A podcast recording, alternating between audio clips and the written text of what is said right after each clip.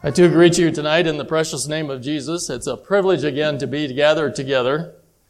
And I enjoyed the singing. We sang that song, Nearer, Still Nearer. And that was meaningful to me in more than one way. But I thought about this too. As the evenings have gone on, you have becoming nearer and nearer to me. You keep coming up front farther, and this is good. That's a good sign. I too enjoyed the uh, thoughts that Brother Owen shared. Our Father knows what we need. And that encourage me in what the Lord has laid on my heart tonight.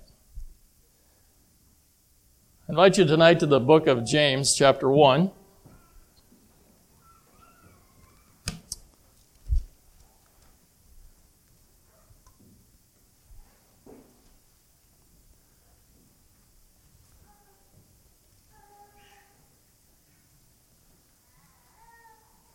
Our Father knows that we need to be revived.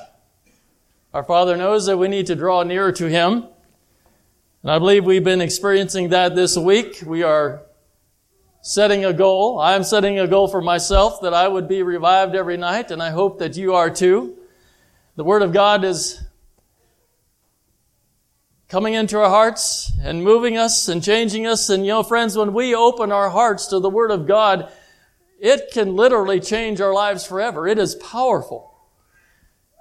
And I trust tonight we can experience that again. James chapter 1, I want to use this scripture here to direct us to the subject. This is not my subject tonight, but I'm going to use it to take us there. In chapter 1, verse 12, Blessed is the man that endureth temptation, for when he is tried, he shall receive the crown of life, which the Lord hath promised to them that love him. He says, Blessed is a man that endures temptation. And so that's the idea of there of, more than just existing, more than just uh, watching, uh, but it's standing in the test. I think that word there, when he is tried, it means that when he has been proved, that he has passed the test, that he's still standing, the, the devil has tempted him, but he has, he's passed the test. And there he is, he's moving on, living in victory. And he says, when, he, when you do that, then we can receive the crown of life, and that is the ultimate goal, to not just to get to heaven, but to be with Jesus and to take as many people along with us as we can. And then, he says in verse 13, Let no man say when he is tempted, I am tempted of God, for God cannot be tempted with evil, neither tempteth he any man. Brothers and sisters, tonight, when temptation to sin comes to us, it does not come from God. I like this verse. God cannot be tempted with evil. He, God, will never fall to temptation, ever. Neither does He want us to. God never wants us to sin. He doesn't tempt us to sin. He permits trials to come into our life only so that we can become stronger. But he does not entice us to evil. God is a holy God. His plan, His work on this earth is to redeem men and women from sin. It would be contrary to the whole plan of God to tempt us to sin. He came to relieve us of sin, to save us from sin, to destroy sin. Then verse 14, but what every man is tempted when he is drawn away of his own lust entice, and enticed. The problem here we, as we read these verses, we understand there's a spiritual battle that's going to go on, does go on, is going on. And the problem, the weak area in this spiritual battle is our own lust, our desires, our carnality. That's what gets us into trouble. That's the problem area. And the failure in temptation is a result of our own thoughts and desires. See, God, you know, the old, uh, God doesn't make us do it. And you drive down the road and you see on the back bumpers of trucks and cars, whatever. The devil made me do it. That is not true. That's not a lie. That's not true. That's a lie. And if we fall in sin, it's a result of our own thoughts and desires. And that's what gets us into trouble. An example would be Adam and Eve. You know, when they were in the Garden of Eden, they were tempted by Satan, not by God, and they saw this fruit, whatever it was, an apple, orange, I don't know what it was, but they saw it, and it looked good and it probably smelled good, and they were convinced that it was going to taste good, and beside all that, it was the forbidden thing, and somehow our carnal nature loves to do what is forbidden. You know that?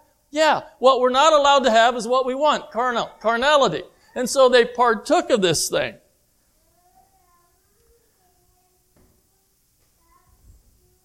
Lust of the flesh. And then he says in verse 15, Then when lust hath conceived, it bringeth forth sin, and sin, when it is finished, bringeth forth death. So when lust is conceived, conceived, or when the desire is there, and it is not checked, it is not erased, it is not taken away, but it just follows through, it gives birth to sin. It is not sin to be tempted, but it is sin to follow through and not stop it and to participate in it. And so it gives birth to sin. And it says very plainly here that sin, when it is finished, friends, tonight, sin has an end. That story I gave the children I'd illustrate. When it is finished. And you know what? The devil is a, well, he's a liar, and so all his advertisements are a lie, but he's super good at advertising sin as something beautiful. He never advertises the end. He never shows you what the end looks like. Because it's terrible. He has nothing to offer us, friends. Absolutely nothing to offer us. And so there is an end to sin that's always different than what it looks like to start with. Sin, when it is finished, when it is full grown, it brings forth death.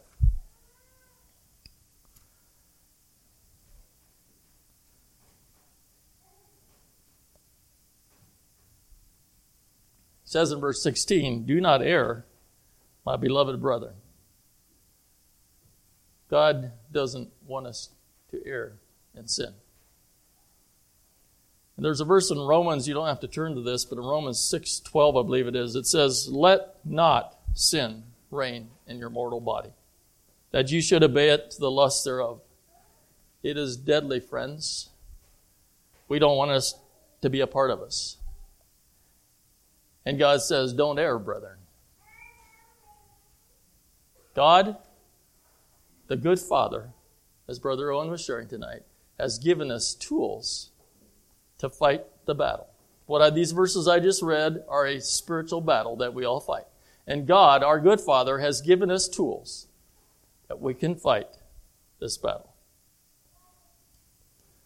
Tonight, I would like to look at a tool.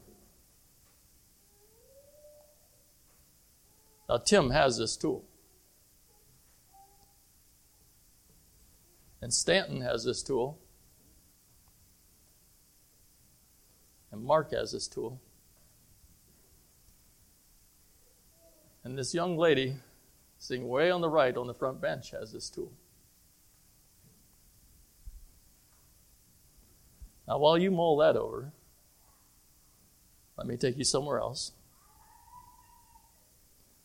I have never bought a brand new car. I've never walked into a car dealership and said, Here you are, here's my checkbook. I want to write out a check and buy, buy a brand new car. I've never done that. But I understand that if you do that, that you can order what you want. You can order accessories or upgrades to this car, and so you could order uh, I don't know if power, lo- power windows and power locks are still an upgrade or not, but you can order a cruise control or a sunroof or heated seats or a dual climate control or a backup camera and probably a lot of other things. And young, young people sitting out here tonight, you young men and you young women, you don't remember this, but there was a time that if you ordered a brand new car, you had the option of ordering power brakes and power steering, right? Anybody remember that? Sure. You young people don't know what that's like. What do you mean? Yeah, cars used to not have power steering. You will, yeah, uh huh, or power brakes. Now that's standard stuff. But you could order it as an upgrade. So what if I went to your local dealer, and I don't know what the name of your local dealer is, but let's say I walked into your local dealer and I walked up to his desk and I would slap my checkbook down on his table and I'd say, Mr. Dealer, I want to order me a brand new SUV. And he would say, All right, Mr. Troyer, what do you want on it? And I would say, Sir, I want a steering wheel. And his mouth would drop open probably. He'd say, What? Where did you, what planet did you just drop off of? What, what bush country did you just come from? Where have you been? I want to tell you, Mr. Troy, I've got 500 vehicles out here and every one of them has a, sta- has a steering wheel because it is standard equipment. It comes with every one of them.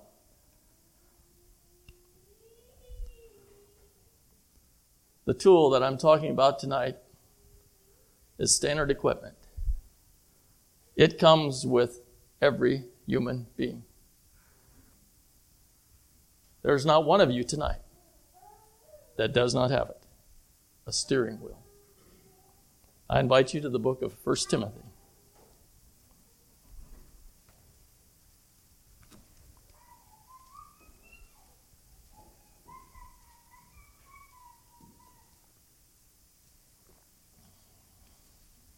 1 Timothy chapter 1.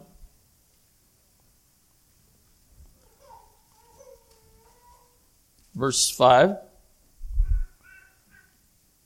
Now, the end of the commandment is charity, out of a pure heart, and of a good conscience, and of faith unfeigned.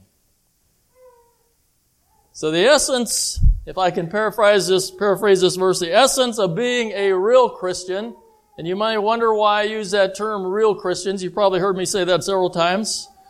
I know a lot of people profess to be Christians and it's easy to say I am a Christian, but I believe that there is a, a difference between a professing Christian and a real Christian. And I was encouraged some years ago, Cam, uh, Cam Ministries out of Berlin, Ohio, they do the billboard thing and they, they started using a lot of billboards that say real Christians forgive or whatever it is. And now they've changed it to genuine Christians forgive. And I like that word too. And so the essence of being a genuine Christian is to have a pure heart and a good conscience and a sincere faith. All right?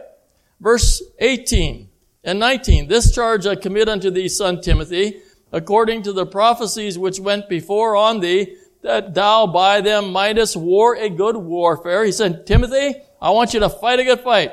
Verse 19, holding faith and a good conscience, which some have put away concerning faith have made shipwreck. There is a spiritual battle for faith and a good conscience. Chapter 3, verse 9.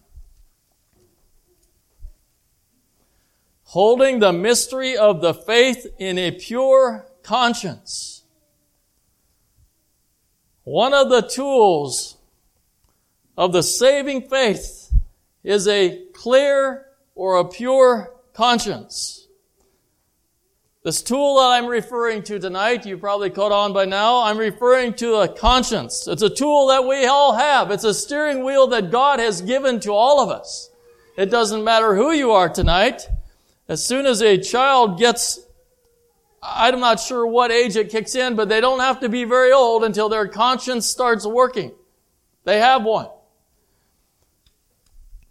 The title of the message tonight is, I should tell you this, is Cultivating a Good Conscience. Every one of you tonight has a conscience.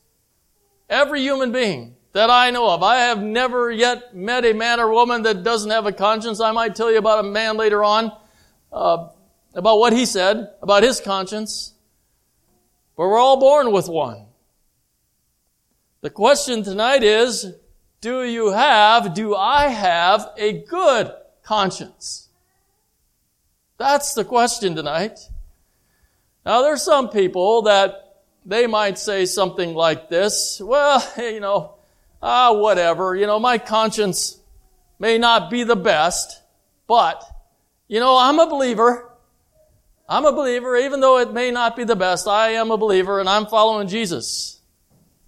Well, the Bible says in these verses that I read that having a good conscience has a direct connection to a pure heart and true faith. My friends, tonight, I do not believe that you can be a genuine Christian without having a good conscience. I don't believe that.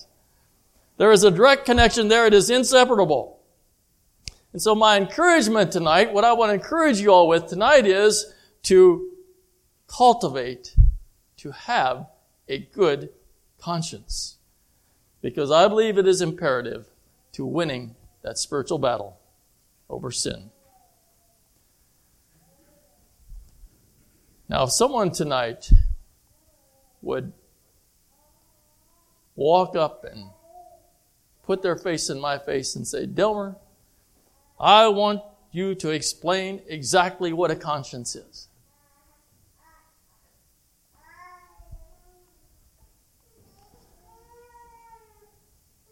I would probably have to answer something like this. I cannot explain exactly God. I cannot explain God exactly. And I don't think anybody else here tonight can either. We cannot exactly explain everything about God. Because if we could, He wouldn't be God. And so I'm glad we can't. There are things about God we can't explain. And so I cannot tell you tonight that I can exactly explain what the conscience is, but I'm going to give you my best attempt tonight. First of all, as I try to define conscience, I'm going to tell you first of all what it is not.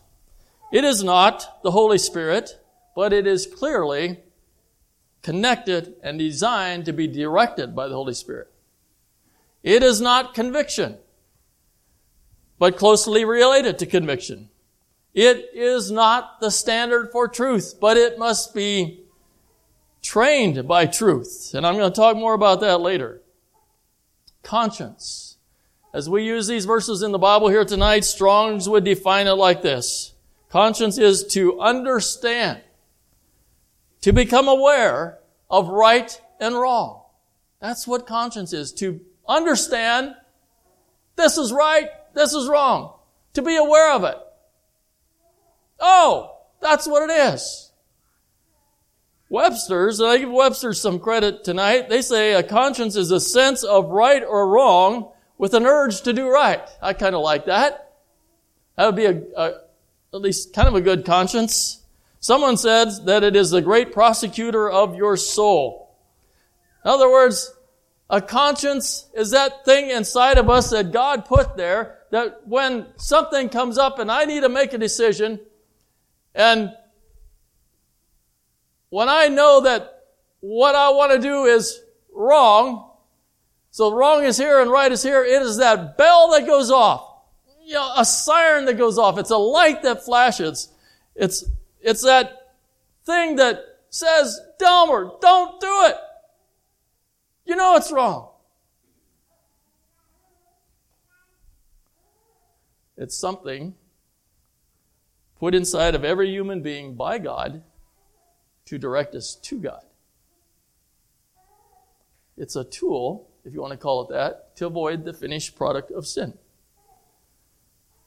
It's a steering wheel to take us to God and away from the devil. It is divinely implanted inside of us, designed to be a good conscience but it can be opposite. So tonight, we have a choice to have either a good conscience or a bad conscience. I want to try to tell you the difference between a good conscience and a bad conscience. A good conscience is directed by the Holy Spirit. It is spiritually healthy. It is sensitive. It is receptive to God's message and God's truth. When we have a good conscience, we love the Word of God. We hunger and thirst after it. We want more of God. We want to draw near to God. And it always steers us to God and holiness. A good conscience will always take us there to God. Always. A bad conscience is I use this word liberal. We don't like that word, but that's what it is. It's liberal. That means it is tolerant. It is tolerant of sin and of worldliness. That's a bad conscience. So if I have a conscience that wants to tolerate sin and worldliness, it's no good. It's always progressively worse. And some words we're going to find in the Bible here. A bad conscience is calloused. It is seared. It is defiled. It fails to recognize and to choose right over wrong. It simply cooperates with our carnal flesh. That's what a bad conscience does. It just, okay, Delmer, sure, fine, no problem. That's what a bad conscience does. Friends, situations arise in our life. James said, but Every man is tempted. So they come to us. Uh, They're going to come to us until the trumpet sounds. And I've been telling you this week, we're living on the trumpet side of the ascension. But until we hear that trumpet, we got to watch out for temptations because they come. They're part of life. Situations come and we are tempted to have wrong attitudes. We're tempted to hold bitterness in our heart or unforgiveness in our heart. We're tempted to say death words, bad words, uh, mean words. Uh, we're tempted to uh, envy people, family, church, whatever. We're tempted to think wrong thoughts. All of us, we're tempted to think the wrong things.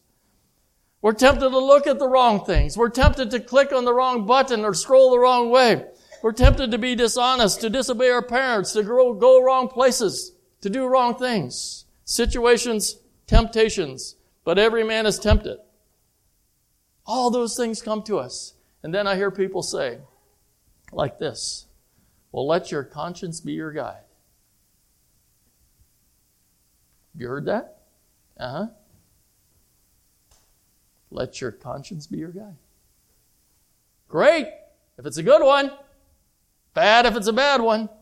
And then I hear people say this, well, I don't have a conscience against it. Oh. Ouch. Hmm. How safe is that? Okay, so I would like if you would look with me tonight at Scripture as it describes a bad conscience. Here in 1 Timothy chapter 4,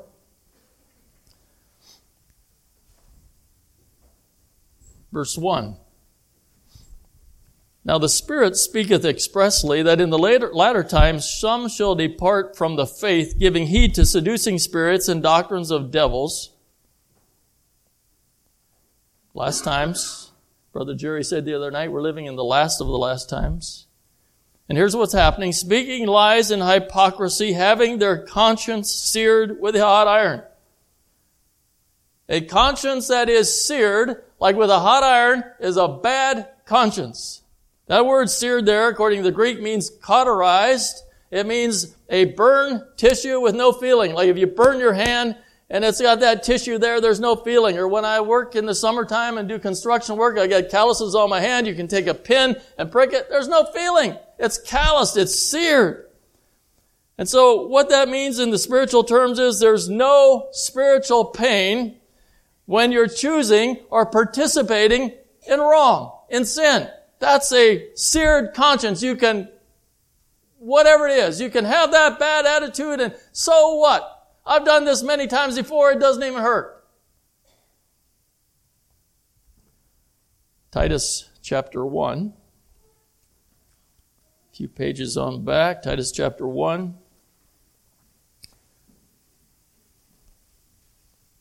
15. Unto the pure all things are pure, but unto them that are defiled and unbelieving is nothing pure. Even their mind and conscience is defiled. They profess that they know God, but in works they deny Him, being abominable and disobedient unto every good work reprobate. These two verses are a sorry, sorry description of a human being. I mean, they are gone. Even their mind and their conscience is defiled. That word defiled there means contaminated. It is, I mean, it is poisoned. This thing cannot be trusted. There's, there's so much truth gone from it, it will not work. Defiled. And then Ephesians chapter 4.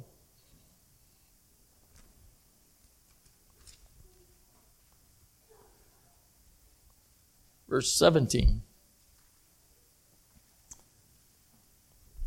This I say therefore, and testify in the Lord, that ye henceforth walk not as other Gentiles walk in the vanity of their mind, having the understanding darkened, being alienated from the life of God through the ignorance of, that is in them because of the blindness of their heart, who being past feeling, have given themselves over unto a lasciviousness to work all uncleanness with greediness. Now, he doesn't use the word conscience here, but he uses the words past feeling. That's Friends, you know what that is? That is a dead conscience. No feeling. Nothing. Dead. Doesn't work. I mean, they are blinded. They just keep right on going the wrong way because there is no feeling there. Nothing. There it is It, it doesn't work. It's like an alarm clock that doesn't go off. It's rusted fast. Nothing happens.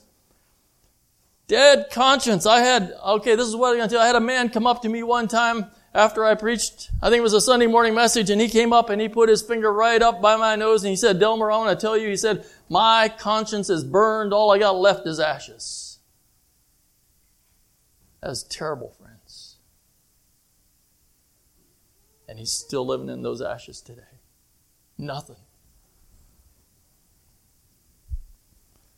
He had sinned so many times, he didn't even think about it.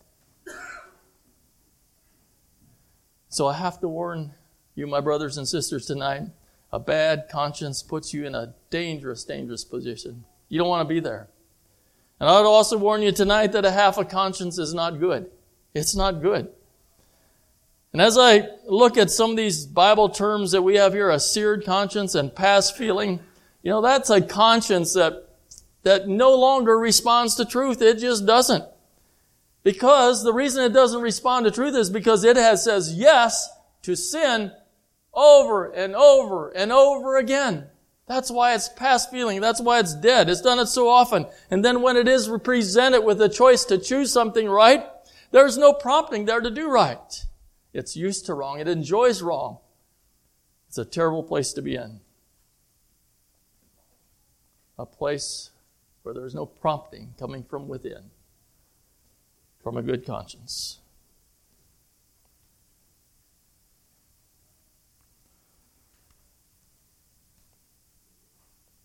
You know, a defiled conscience, Titus talked about, uh, half bad. You know, some truth there, but half not so good. Uh, poison with the bad, undependable, you know, having a half conscience is about as good as having a steering wheel that works about half the time. Ever think about that? You know, if my wife says, honey, I want to run to town, I'm going to jump in the caravan and go to town, I need to go to Walmart and Sam's Club, and uh, whatever it is, I say, oh, honey, I want to make sure I tell you that the steering wheel, when you turn right, it only works about half the time, so be careful. We wouldn't do that. That ends in disaster. We know that. And yet, friends, how can we think possibly that we can go through spiritual life, the spiritual battle that we're fighting, and we can have a half a conscience and somehow we're going to come out all right without crashing? It doesn't work. Tonight I want to show you an example in the Bible of a good conscience. You turn me to Genesis chapter 39. Here is a beautiful story.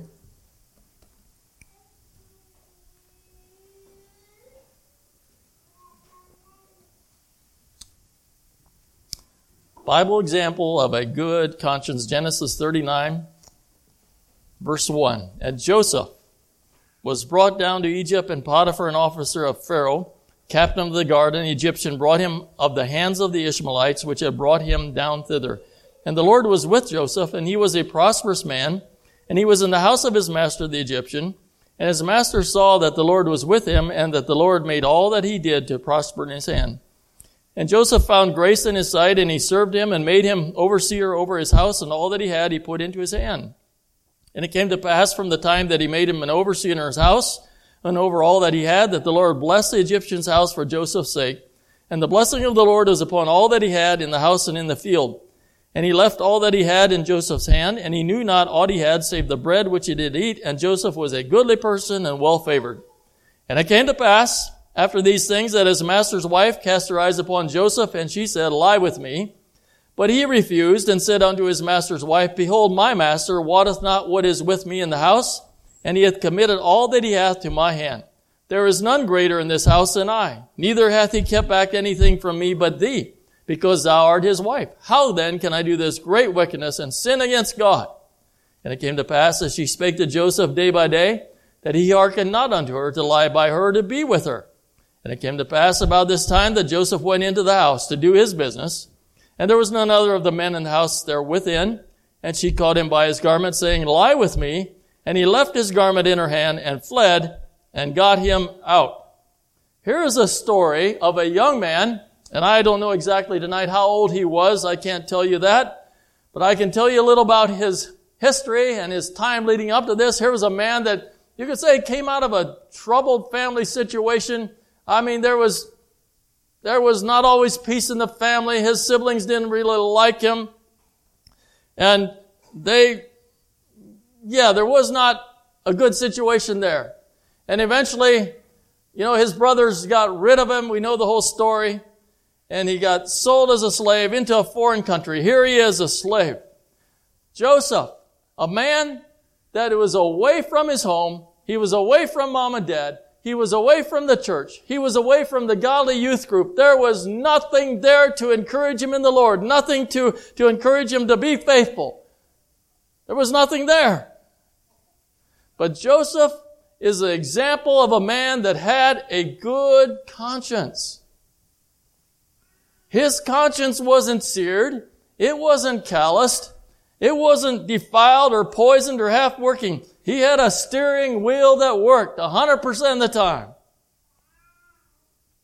And it is so beautiful. I love this story. Here's a man a young man that the forces of hell came crashing down on tremendous temptation. He withstood that temptation. The siren went off. The lights were flashing. The bells were ringing. They were saying, Joseph, don't do it. It's wrong. And it steered him away from the wrong and he ran out the house because he had a good conscience.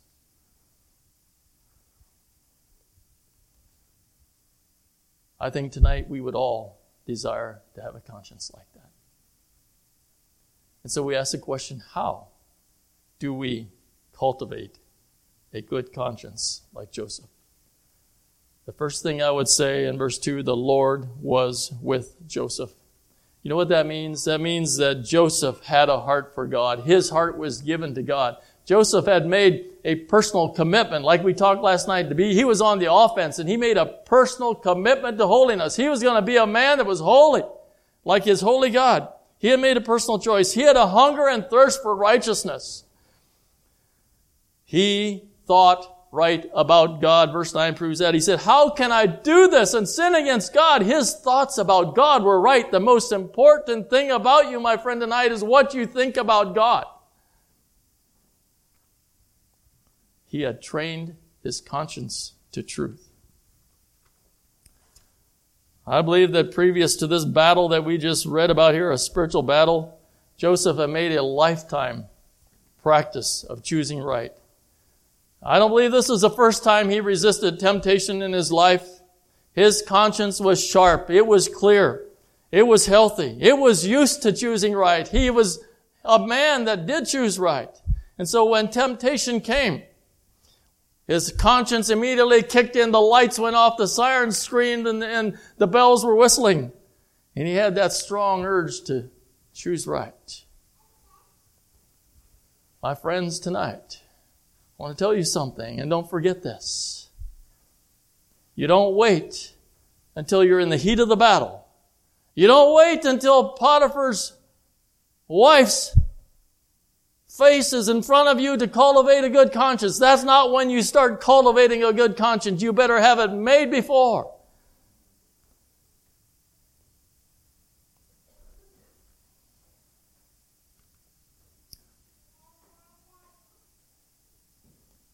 I can tell you how to ruin a good conscience. Just feed it excuses. Someone compared it to this. It's like giving sleeping pills to your watchdog. giving sleeping pills to your watchdog. Feed your conscience excuses. It'll do the same thing. Put it right to sleep. Let's not do that, friends. Let's cultivate a good conscience. Let's make it a habit. Let's practice choosing truth and obedience. Have it trained by the Word of God. Ask God to direct your conscience to truth. And by the power of the Holy Spirit living in you, invite the Holy Spirit and place your conscience in the hand of the Holy Spirit, as it were, and walk side by side.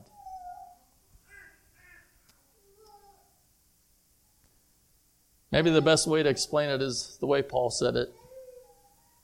Listen to what he said Acts 24 16.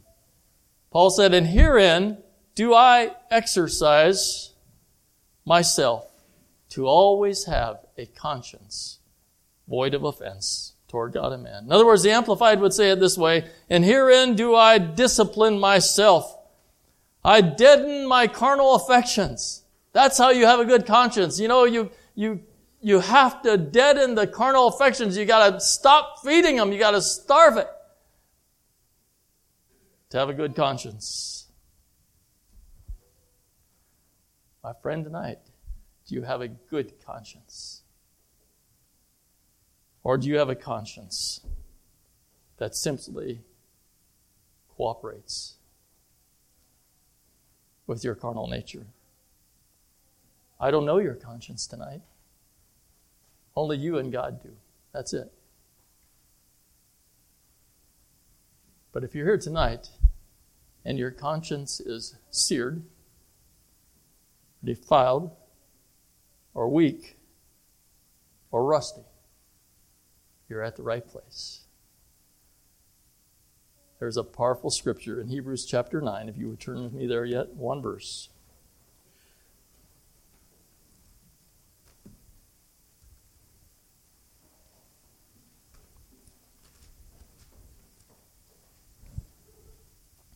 Hebrews chapter 9, verse 14. how much more shall the blood of Christ, who through the eternal Spirit offered himself without spot to God, purge your conscience from dead works to serve the living God? Oh, friends, tonight, how much more the blood of the cross? Is that what he says? The blood of Christ. The cross. I love to preach about the cross. The blood of the cross we go to that cross and there we find forgiveness for our sins. The big old chunk of sins we're carrying on our back and we kneel at the cross and the blood of Jesus Christ cleanses us from all sins and we can leave that Golgotha Hill as a new man, a new woman. But friends, tonight, the blood of the cross it's also the blood that purges our dead conscience. If we get into a spot where our conscience is dead and it's got dead spots in it, rusty parts, God's word says you go to the cross and it's the blood that cleanses that conscience from its dead works. It's part, it's spots that don't work and they can be freed up and be renewed. Oh friends, it's the blood. It's still the blood. I love the old fashioned song that says, It is still the blood. It's still the blood that cleanses from the sin. It's still the blood that brings victory within. From the highest star in heaven to the depth of the sea, it's the blood of Jesus that brings victory to me.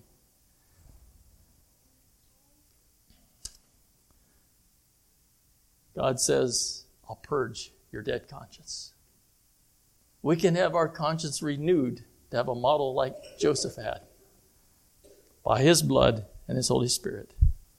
And you know, I would say tonight, young people, if dating is in your future, you must have a conscience that is sharp,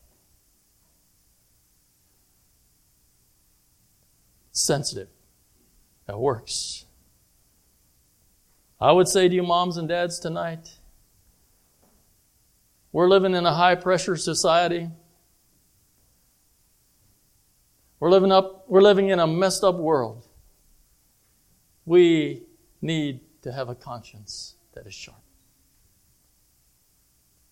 I would say to all of us tonight that are affected with technology and have technology in our life, which is all of us, we are only one click away from online adultery and fornication. We better have a conscience that is sharp and working.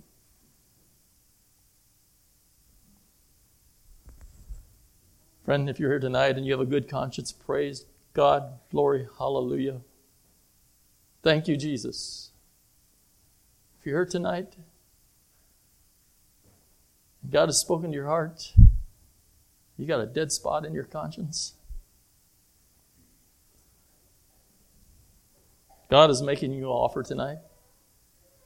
He says, I will purge or cleanse those dead spots in your conscience if you give it to me. By the power of His blood and the Holy Spirit. Shall we pray? Father, I come to you tonight. Thank you for your word.